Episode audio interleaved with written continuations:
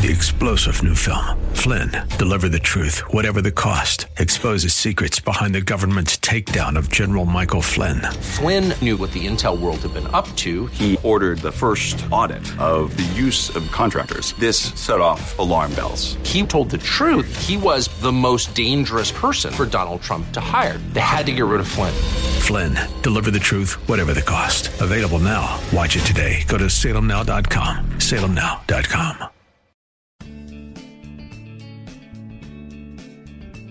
Grace and peace to you, and welcome to Reaching for Real Life with Sean Azzaro, the senior pastor of River City Community Church in San Antonio, Texas. A church that exists to help people just like you find the real life you were created for and find it to the full.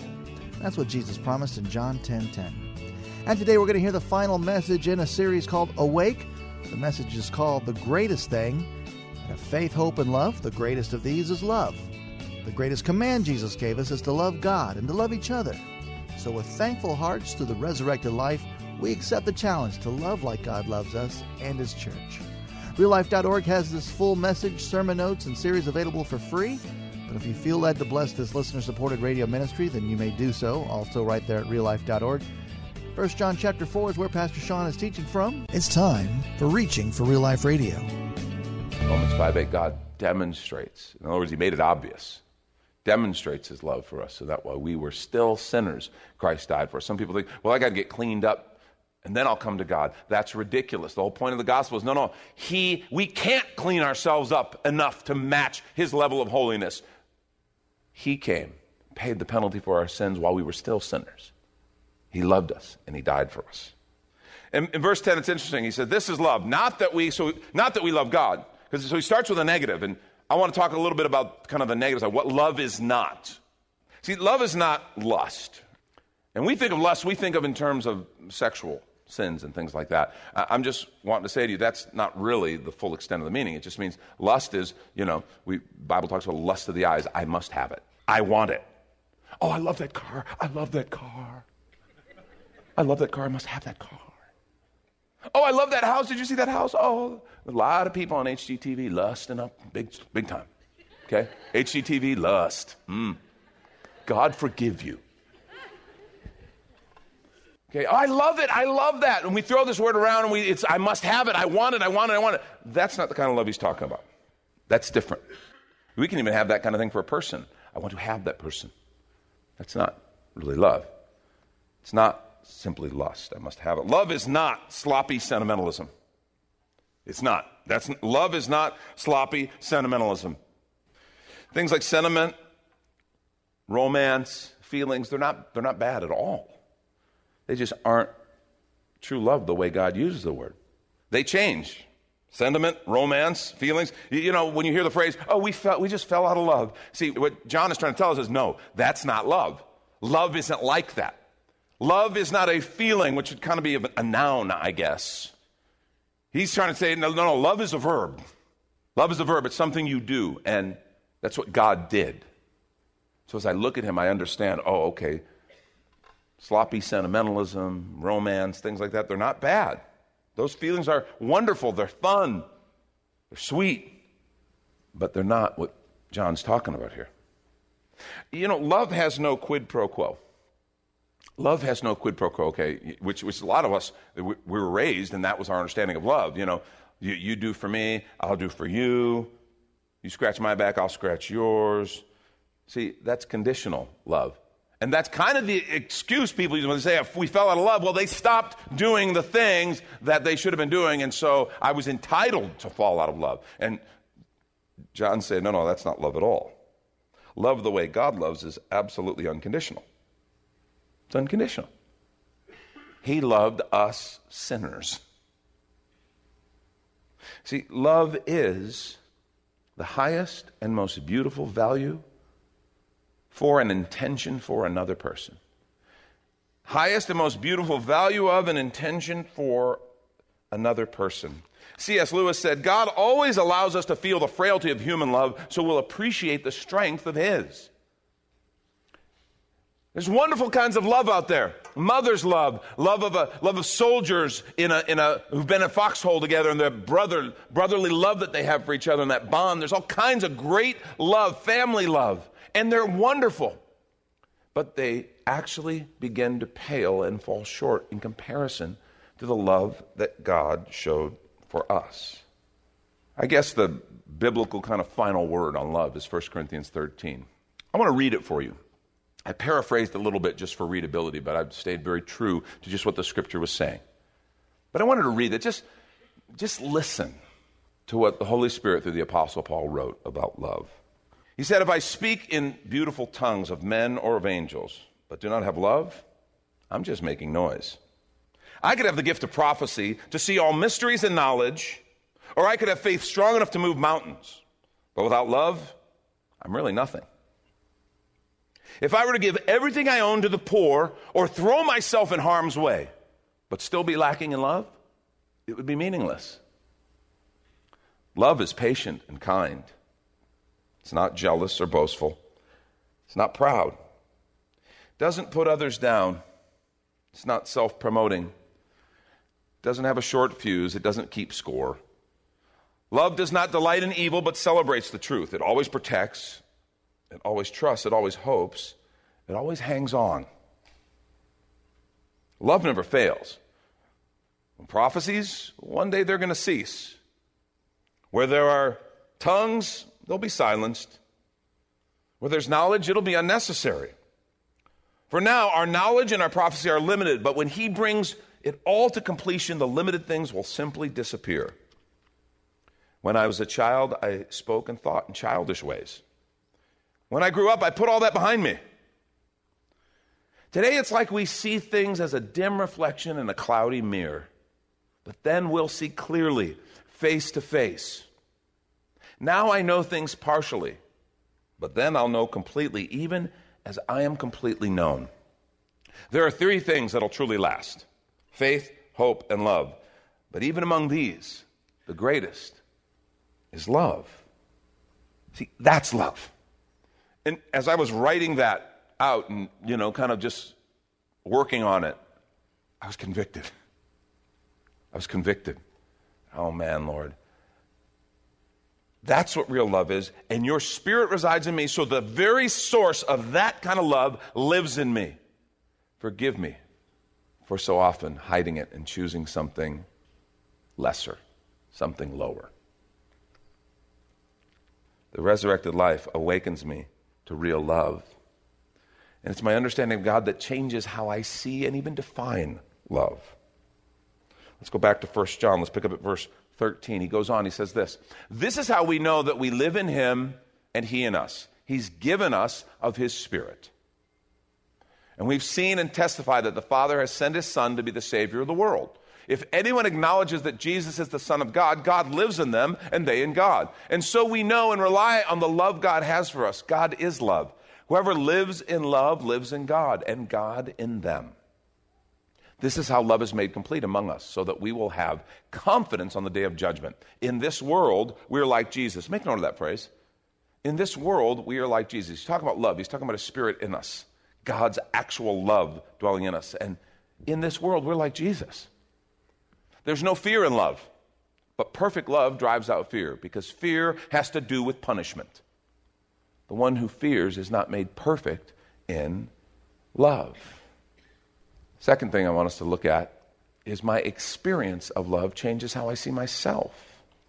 So remember, my understanding of God changes how I see love, but my actual experience of love changes now how I see myself.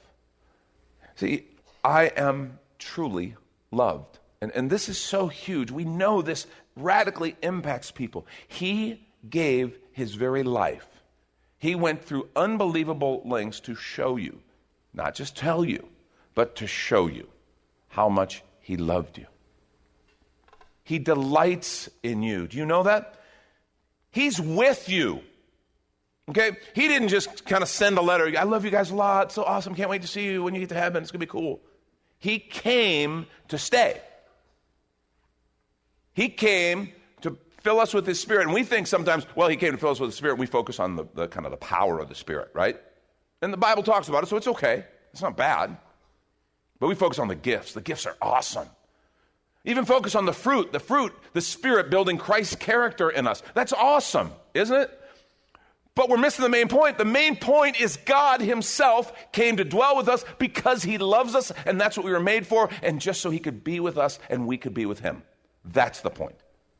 It's not about the power. It's not about the gifts. It's not even about the fruit. It's about the relationship. And he said, I love you so much, I'm going to come, and I'm not just going to tell you from a distance. I'm going to be with you. I'm going to be with you always. I'm going to display and share my love with you twenty-four seven by being resident in you. He delights in us. And I know this is hard. This is hard for us. Because we sometimes think God is under that whole, you know, well, I, I don't like you, but I love you. Right? Because we have these things of shame for our sin or for failures. And we, we, we think of God as kind of, well, he's God and he should do the right thing. So he redeemed us, and that's because he's awesome and he's God. But he really w- doesn't like, like us. That's just not biblical. I'm not saying he likes everything we do. Okay, let's be real clear. I'm saying he loves you and delights in you like you have never loved and delighted anybody, or nobody's ever loved and delighted in you. He is crazy about you. And this is when we take a quick minute to remind you, you're listening to Reaching for Real Life with Sean Azzaro, a listener-supported ministry of River City Community Church, in this message called The Greatest Thing, which is available right now on the sermon page at real life dot org. And there, if you're able to bless back, your financial gift helps this radio ministry continue. Again, look for the Give tab at real life dot org. And while you're there, if you've been blessed by this teaching, your gift of any amount helps this radio ministry continue to help others. Just find the Give tab at real life dot org. And Pastor Sean Azzaro, now an author, invites you to check out his brand new book.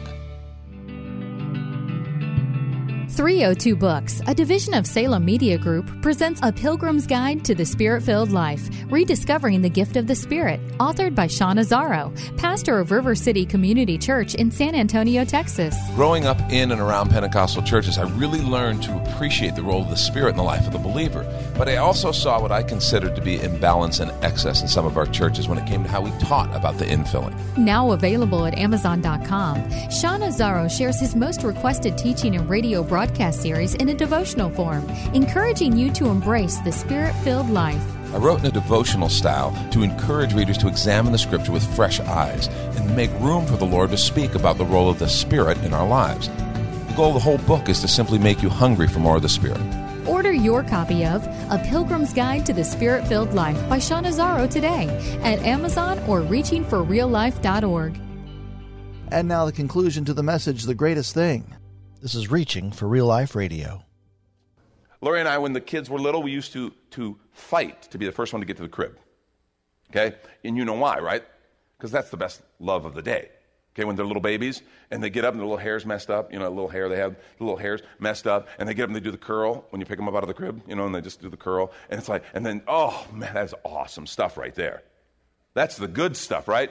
So we would literally be running down the hall, pushing each other back. Okay? Lori's very fast, very fast. Being surprised, amazed. We would, because we're just like, they're up. Do you know God does that when you get up? He's up, she's up. Hey, morning, morning. Angels, come here, look, they're up. Bores the angel to tears talking about you. Angel's like, so you're saying you love him, God. Seems I've read that somewhere, excellent. We have sarcastic angels in our theology, so. But I mean, really, you know, you think I'm going to bore you with stories of my grandkids. That's nothing to what God does, because he loves you. He delights in you. That changes a person. It really does. We see it in kids all the time. We understand little kids who are really loved, and they're confident, and they're accepted, and they walk into a... a one of our classrooms, or they walk into a daycare classroom or wherever, and they just start engaging with people because it's like, well, this is normal. People will respond to me. I'm loved. Of course, everybody's going to love me. That's what people do. They love me. And eventually you got to wake them up and say, okay, you're not the only person in the world, though, that is loved, so okay, you know. But there's a there's that confidence that comes. And then there's kids who, you know, we recognize, you can see, they don't have that confidence. They don't walk in that. Changes you. What I recognize is I don't have to earn love. This is powerful stuff right here, because we have been t- trained to earn love in a performance-based society. And our, even our theology so often is performance-based. If you do this, this, this, then you can be acceptable. And in our families growing up, if you do this, this, this, then you're acceptable. If you work like this, if you perform like this, if you score like this, then you're acceptable. And so we spend our lives jumping through who's performing to earn love. It can be all different kind of ways that we try to earn love. It can be achievement. Some people use humor because people like me when I'm funny, when I'm... Some people become enablers. I just do for everyone else because I just want to keep everybody happy, want to keep everybody peaceful, because that's when I'm loved. Some people to this day are trying to achieve and trying to do to still prove and earn the love of a parent who's long since been deceased. They don't even know why they're doing it, but they're just always, I got to do more, I got to do more. There's a drivenness. And what it is, is I'm wanting to be loved. The minute you begin to understand how much Father loves you and how much He delights in you and how He's with you and how He wants to bless you and He wants to walk with you, He wants to raise you up to things that maybe you couldn't ever imagine. The minute you grasp that, it changes you. And I'm not saying that you don't struggle and fall back into those old bad habits. What I'm saying is the moment you step in, I am loved. My Father cares for me. He loves me. He gives me grace. He's on my side.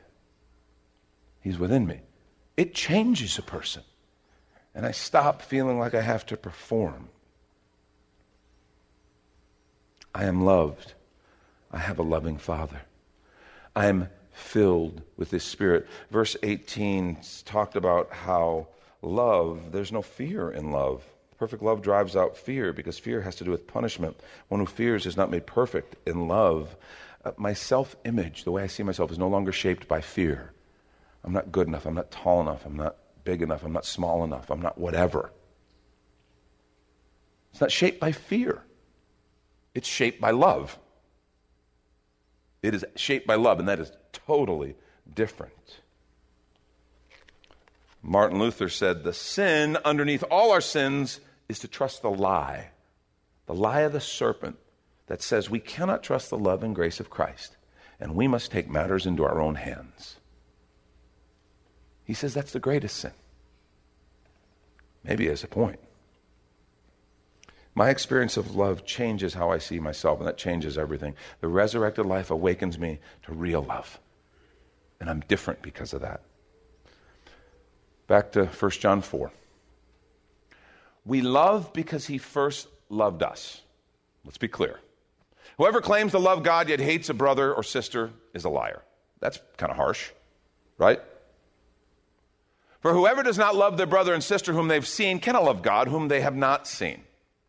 And He's given us this command: anyone who loves God must also love their brother and sister. Everyone who believes that Jesus is the Christ is born of God, and everyone who loves the Father loves his child as well. This is how we know that we love the children of God, by loving God and carrying out His commands. In fact, this is love for God, to keep His commandments. To keep His commands, and His commands are not burdensome. You know why? Because they're not based on fear. They're not burdensome because they're not based on fear. It's not like our, ca- our commands earn the love of God. See, that's burdensome. Our, obe- our obedience does not earn the love of God. That's burdensome. That's legalism. That will always create a performance kind of mentality. But it's the other way around.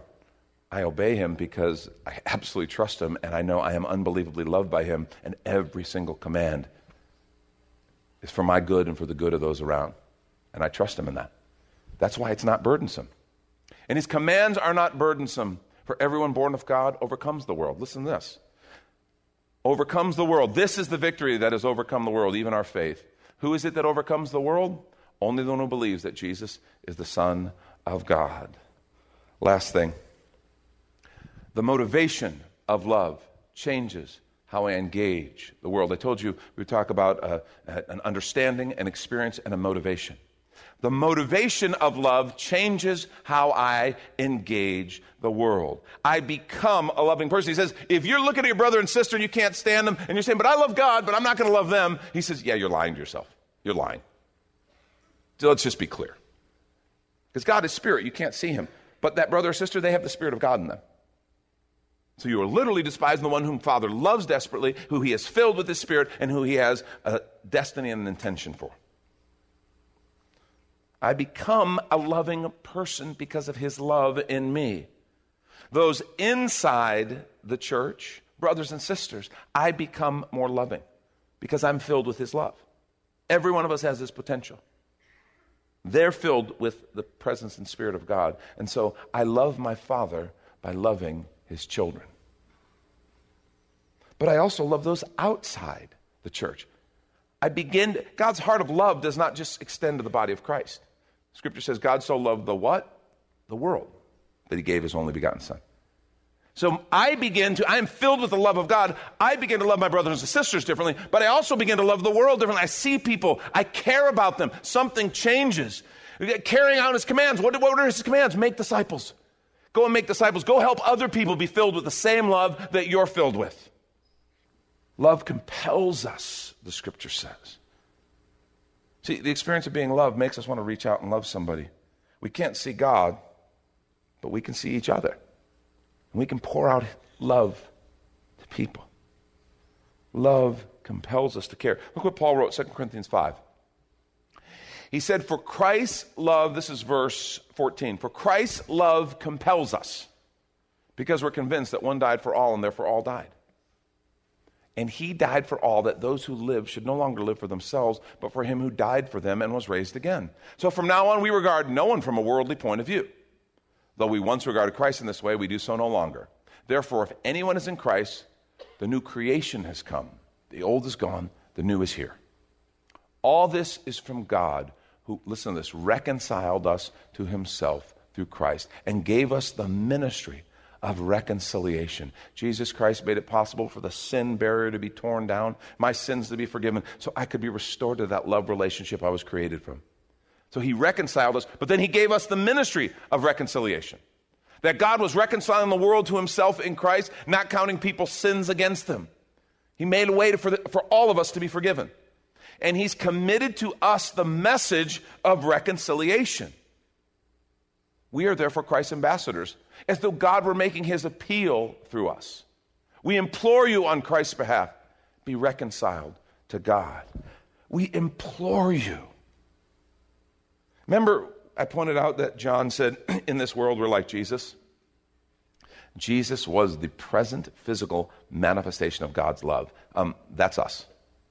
We're filled with the Spirit. We're filled with his love because he is love. So we are now that physical manifestation. Look at the words he used. We implore you, we appeal. Be reconciled to Father. He loves you. He created you for something. And that is now, this changes how I engage the world. This is a motivation. Love becomes that thing that changes. And folks, it's got to change us. It's got to transform our hearts. Like Jesus, we got to be people who, when we walk around, we, we don't see things just from how it affects me. That person's inconvenienced me. Uh, that person is, isn't useful to me. We, we, we have this carnal perspective, and we got to get rid of that because within us is the potential to absolutely love with God's love. What, what is that? What would that be like? To walk through every day, Lord, let me love. Let me love people in your name.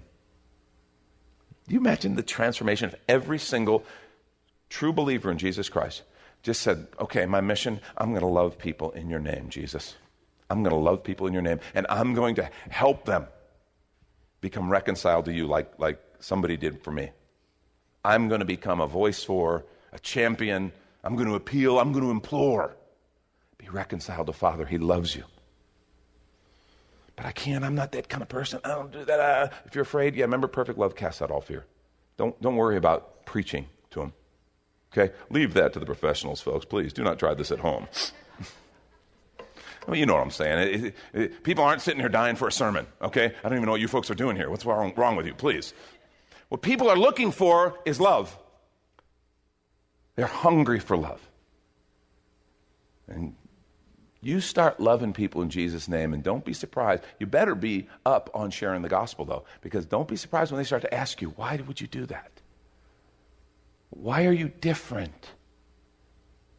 And then you get saved because of Jesus, because he loved me, and he loves you. And you get to tell them about the love of Jesus.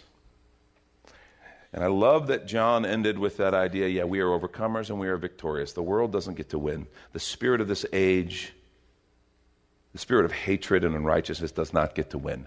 We overcome in Christ. So let's be like Jesus. Let's be the physical manifestation of God's love. Lord, show me how to love this world in your name. Show me how to just let you love this world through me. That's Pastor Sean Azzaro. You've been listening to Reaching for Real Life Radio. And if you'd like to hear this full message called The Greatest Thing in the series called Awake, it's available right now on demand at real life dot org. And there, if you're able to bless back your financial gifts, help this radio ministry continue. Again, look for the Give tab at real life dot org. And while you're there, we'd appreciate your feedback. You can leave us a note on our Contact Us page. Or even better, your financial gift helps this radio ministry continue. Find that Give tab at real life dot org. But of course, you're invited to visit and join us at River City Community Church, located on Lookout Road right behind Rotama Park, next to the Real Life Amphitheater. If you'd like to call the church, the number is two one zero, four nine zero, five two six two. As Reaching for Real Life Radio is a service of River City Community Church. We hope you join us again next time as you travel the road to real life.